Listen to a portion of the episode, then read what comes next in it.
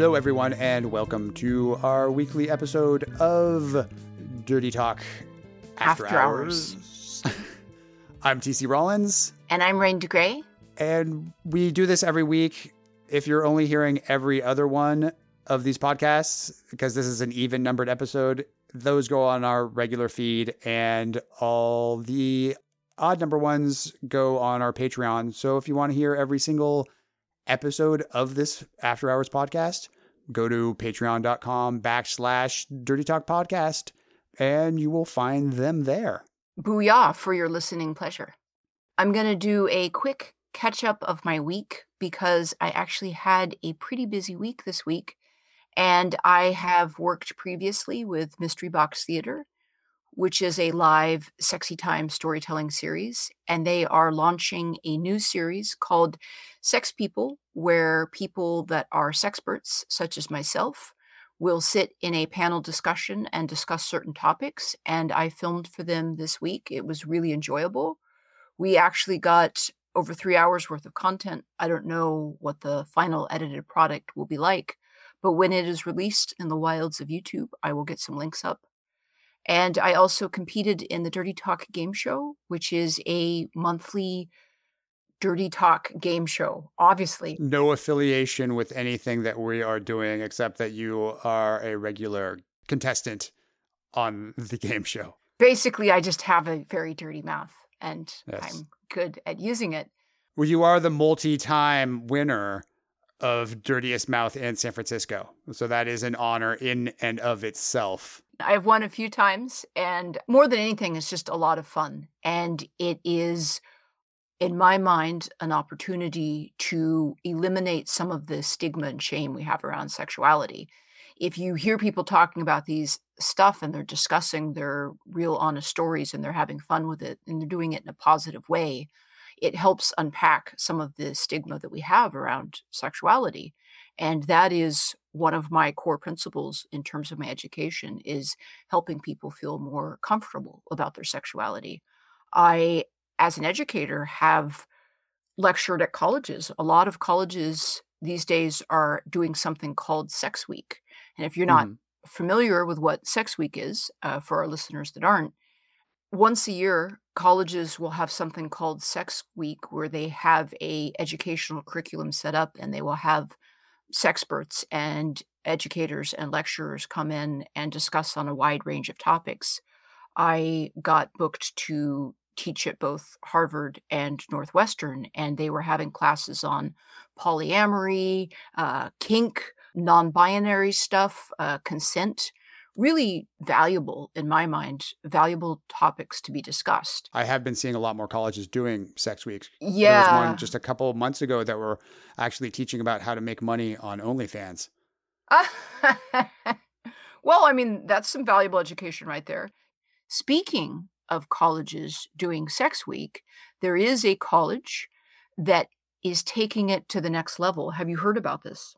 Sex on college campuses? Does it happen? oh, you're funny. Uh, it does happen. But this isn't just sex on college campuses, it is a sex dungeon. so, a sex dungeon on a college campus. Penn State, which is a pretty reputable college in Pennsylvania, I've heard of them. I recently read an article about the very first sex dungeon that is being erected on a college by Penn State. I'm certain that that is not the first nor the last thing to be erected at Penn State, especially with the sex dungeon now on campus. Heyo! Uh, no, actually, as a matter of fact, it is a satire. I want it to be true, um, but it sh- it should be true. Sadly, so many things in this world should be true, but are not. I read The Onion all the time. I say, why isn't this the thing? But it's The Onion. No, no, no. Hear me out. Hear me out. Listen to my pitch, my friend. All right. You might think, why would I possibly send my kid to college and have them go hang out in a sex dungeon? What could be the, the possible point of that? What would be the possible point of that? I mean, people do send their kids to college and it's expected that they're just going to drink and have sex and not really learn much, anyways. Well, they get that valuable degree. Here's the thing about hanging out in sex dungeons is that we have a lot of shame and stigma attached to our sexuality. And the fact that universities are having sex weeks, I think, is really good. It's it's something that there should be more of. There should be more open, honest, clear communication around our sexuality. Consent should be something that is more talked about and established. Consent has been a huge topic on most college campuses, but relatively new. Yes, it is a huge topic, but it is a, a topic that we are just freshly starting to have for most of human history, we've had to deal with men are the aggressors, women are the ones that are pursued. Like you, people get hassled for sex. Their consent has not been talked about in terms of sexuality, not like it is now. And actually having a dungeon, a percentage of people are born kinky. It's just how their brains are. And if you start establishing patterns of consent, communication, and negotiation at an earlier age, you're saving future trouble and miscommunications. The sooner that we get this stuff figured out and the sooner we have open, honest, clear dialogue about it, the less stress that you're going to have in the future. I say there should be more BDSM sex dungeons in college campuses because there's no better time to get that dialogue started. Put down the beer and start talking about sex and consent in an honest way. And a very effective way to do that is by building sex dungeons. I wish we had one in our student union building. But alas, we didn't. We just had the pub. Not quite the same thing. Not quite the same thing. Speaking of kinky ass shit. You mean we're going to talk about kinky ass shit on this show? we are. And we're going to talk about Elon Musk. You know what? when I look at him, I do see somebody that probably gets a little freaky in the bedroom.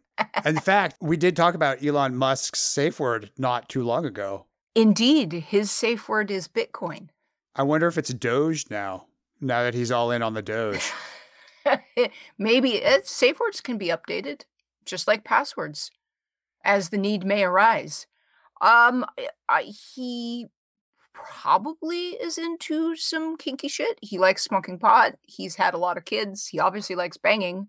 Um, I wouldn't be surprised if he gets a little freaky. He dates a waifish pixie musician. He does. She's very she's very waifish. She Grimes looks like she's 12.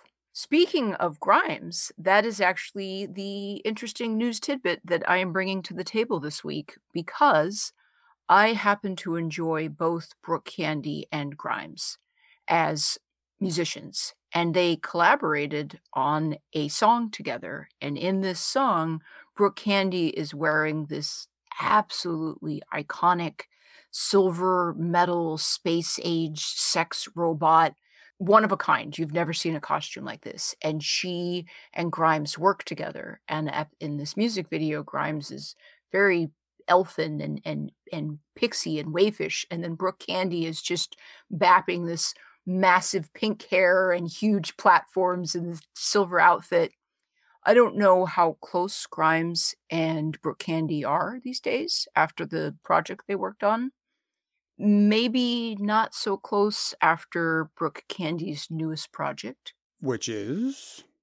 An nft of her in her iconic silver outfit walking Elon Musk on a leash on his hands and knees like a dog. Wait, wait, let me correct you with that. On his hands and knees like a doge. yes, like a doge.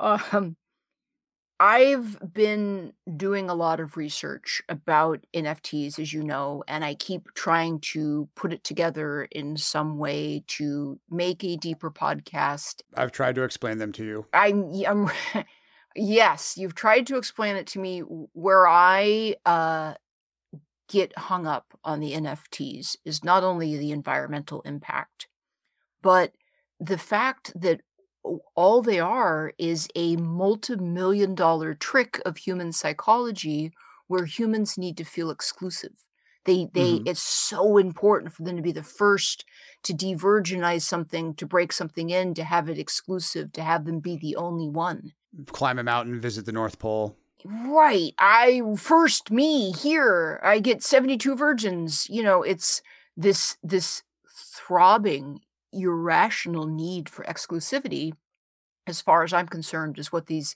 NFTs are trading on. And it's digital art, but it's mine. It's my it's my my digital art, mine. So I'll pay 60 million dollars for and then what? You bring up your phone and you like show it to people, and you're like, I paid $60 million for this thing. Well, you can look at it. I can see it. Uh, well, everybody can look on it. It's Yeah, online. I'm you can right. find it. Like, what is the. But you do you are paying for the exclusivity. You are paying to be the first because your your name will go down in the blockchain for all time as the very first owner of that NFT contract. Right. So I would say that I, I, I that's my issues with the uh, with the NFTs is I think it's it's a, it's a tax, it's a penalty. You have too much money, you don't know what to do with it. You need to feel exclusive. You need to feel as if you have something special. It's ego. And it's you're paying a 60 million dollar tax on your ego to say I'm the only one that has this NFT.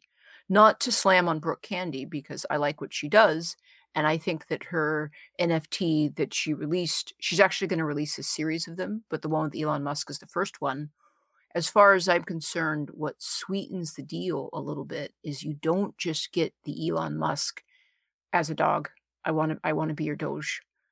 But she's also sending out a custom made silver outfit fitted to your size. That's pretty cool. Well, I'm glad I didn't buy it. I, that would be a fairly large outfit if I bought it. If you had made the winning bid for Brooke Candy's NFT of Elon Musk as a doge, you could get the silver outfit and it would be custom made to your measurements. And I'm sure that you would look stunning in it. I would. I would rock that Rar. just on a random Tuesday night. it's it's very drafty and air conditioned. It's I it's like pieces glued. There's a lot of space happening. I'll have to look at it. Do you think it would give me ample ball cleavage? I yes, it, so amp the amplest of the of the testicle cleavage you would have. But first, you have to win the NFT. Ah, I'm, I'm so I'm out of the running, is what you're saying. That was my news for the week. What do you have for us? Well, for this week, I am going to be discussing drugs slash altered states, something we are fond to discuss on this podcast. We've discussed them once or twice. It's true. There was a fairly high profile celebrity death that happened this week. Do you know who passed away? Would that be uh, the legendary, the one and only DMX? Well, you would think if I'm talking about drugs and somebody dying, it might be DMX, but you would be wrong. I am talking about Prince Philip.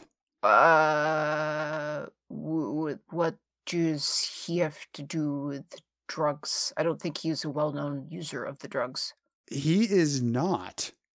However, were you aware that there is a group of people that worshipped him as a living god?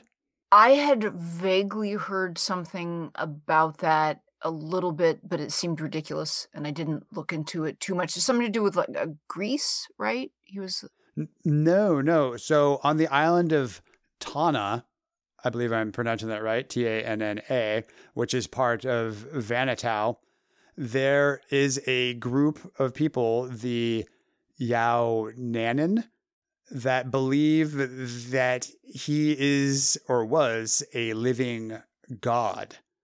The way they explain it, there was this volcano warrior that had been born on their island, but then left the island to go and find a rich white woman to marry. Wha- They explain in their legend the reason why he is not black like they are on the island is because he got dragged over a coral reef, which shredded away his black skin and turned him white.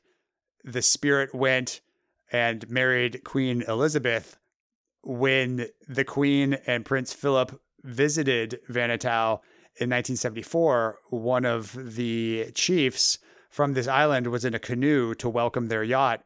They saw Prince Philip up on the yacht, and this chief is quoted as saying, I saw him standing on the deck in his white uniform. I knew then that he was the true Messiah. so they have been venerating him since 1974 as a living god. So they must be pretty tore up if God died this week. Yes, they are pretty tore up. The way they celebrate him is they have these ceremonial rituals with music and dancing, and they drink very powerful kava. There is Oh. your drug tie-in. So Prince Philip is not the one doing any drugs, but they Oh. do a very powerful kava thing, not to get drunk, but just to kind of commune with the spirit. Well, once you have enough kava in you, it makes total sense that Prince Philip is God. Yes. Yeah. They are saying that maybe now the lineage will be passed on to Prince Charles. I don't know if they're going to start venerating Prince Charles as a living god. They do have some religious relics on the island from Prince Philip when he found out about these people basically worshiping him as God. He decided to send them a signed photo of himself which in return they sent him one of their ceremonial pig killing clubs. he appreciated them sending the pig killing club. He took a picture with that and then sent that picture of him holding the pig club to them, which is now another religious artifact of the people there. Wow. That wow. I I'm a bit of a of a history buff. I do follow the royals. Uh, there's a lot I know about English royal history. I didn't know any of that.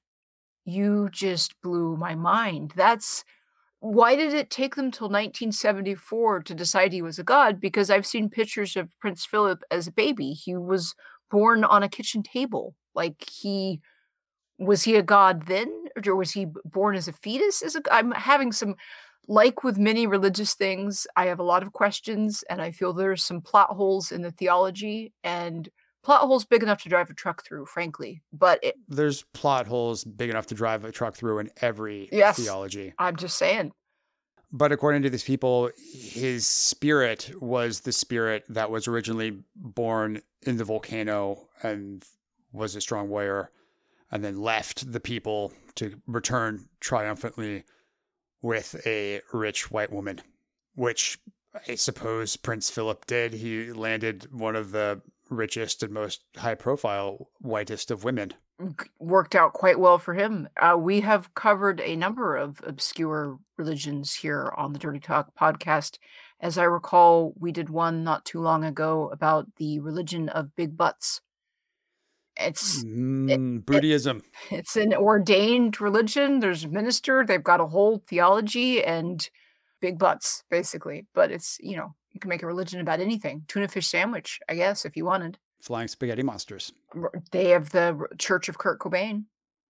Following on this topic of altered states, since these natives like to enter an altered state to venerate their once living god, Prince Philip of England, the Duke of Edinburgh, a new study has recently come out in the Journal of Archaeology, Consciousness, and Culture.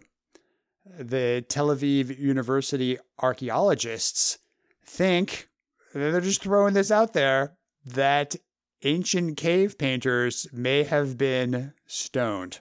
That would explain the art. What are they making the basis of this theory on? One of the things that they are looking at is a majority of these cave paintings are located way down in these caves. They think it's a strange place for them to be creating this art because it's out of the way and not a lot of people would go down and see it. Some of them are incredibly difficult to reach as well. And if you think of the technology back then, they would have to go down there on foot with torches to light their way into these dark caverns. The reason they were tripping out down there was because of hypoxia, which is oxygen deprivation Right. essentially they were going down into these caves since they had torches with them in these deep dark caves they were burning off a lot of the oxygen Uh, essentially they were kind of doing breath play down there because hypoxia will lead you to this state of Uh-huh. euphoria and detachment and a lot of people have claimed to have religious experiences when they reached this state. They are theorizing these ancient cave people went down there with their torches since once they explored down there they didn't know what was happening. So they attributed it to that location that there might be something mystical about this space down here in the cave because suddenly they start having these different mm. feelings. They're lightheaded they feel kind of giddy they're having these profound religious experiences. They go down there they start painting putting their hands on the walls and that's why a lot of these paintings are found in these lower chambers where there would be a natural lack of oxygen. When we do any sort of research, we often find that the things that we attribute to being supernatural have a concrete scientific explanation. Like we covered with the Halloween podcast, where people were mm-hmm. having feelings of terror and it was mold or w- sleep paralysis. And you're like, well, it's obviously witches and aliens. I'm being abducted and it's not witches or aliens or God or mystical spirits. It's mold and sleep paralysis and oxygen deprivation. Yeah.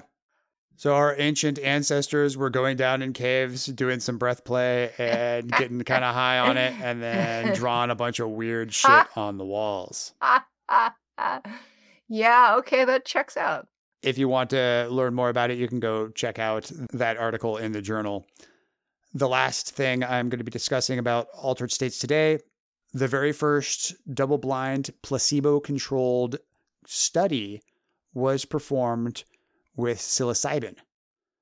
For those who don't know, psilocybin is the active ingredient in magic mushrooms. They wanted to see whether psilocybin did have a direct effect on creativity like has often been claimed, where people will have psychedelic trips and say they have all these creative thoughts and all this new way of seeing the world.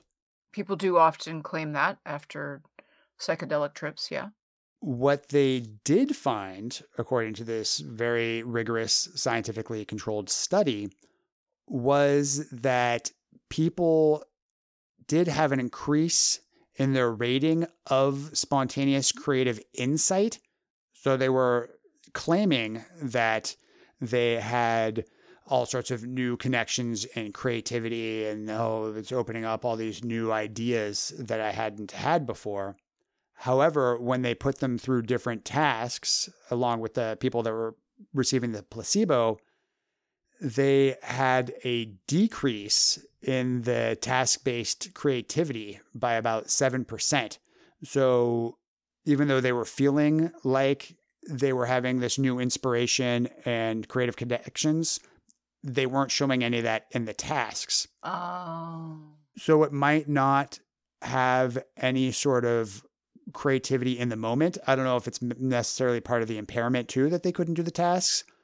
What I did find incredibly interesting was seven days later, after they'd had the psilocybin trip, they had a marked, noticeable increase in the number of novel creative ideas.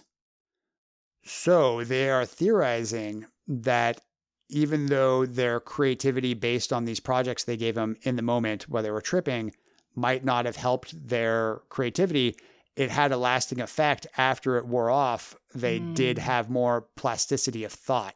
So there is some evidence there that psychedelic use can lead to long term creative endeavors. Hmm. Okay. Well, science. science. Yeah, science.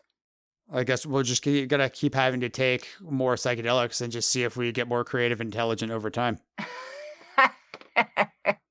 didn't uh, Timothy Leary try that, and it didn't actually end up working all that well? He wasn't doing it right. It worked out well for him. He got fairly wealthy and well known from all his tripping. Uh, yeah, uh, Dia got hassled a lot, and there ended up being uh, deaths and lawsuits and things gone quite awry. I remember reading uh, an article. A bunch of federal agents had planned to do a midnight raid of Timothy Leary's compound and they specifically wanted to do it under the cover of darkness and they were stymied and unable to complete this raid because what had happened is everybody in the compound had decided to drop acid and then spent eight hours watching a film of a waterfall. So they were up all night and the agents are like we're not doing a raid at three in the morning when everyone is tripping balls staring at a waterfall. These damn people watching their waterfall films. it is a true fact that acid and an eight hour long waterfall film saved Timothy Leary and his followers from being raided by federal agents. It seems like the kind of film Andy Warhol would produce. Yeah, yeah, it's it's very I'm very Warhol influenced, I'm don't sure. you get it? It's waterfalls. Yes, it's eight hours, but it's waterfalls. Well, it's, it's different every time you view it. I think that Warhol would do eight hours of the side of a building. He liked a little less nature and a little bit more man made things. He did. There we have it, our weekly roundup of all things psychedelic and mind altering. Before we go, before you give these fine folks their jaunty salute for the week, My fingers are up and ready.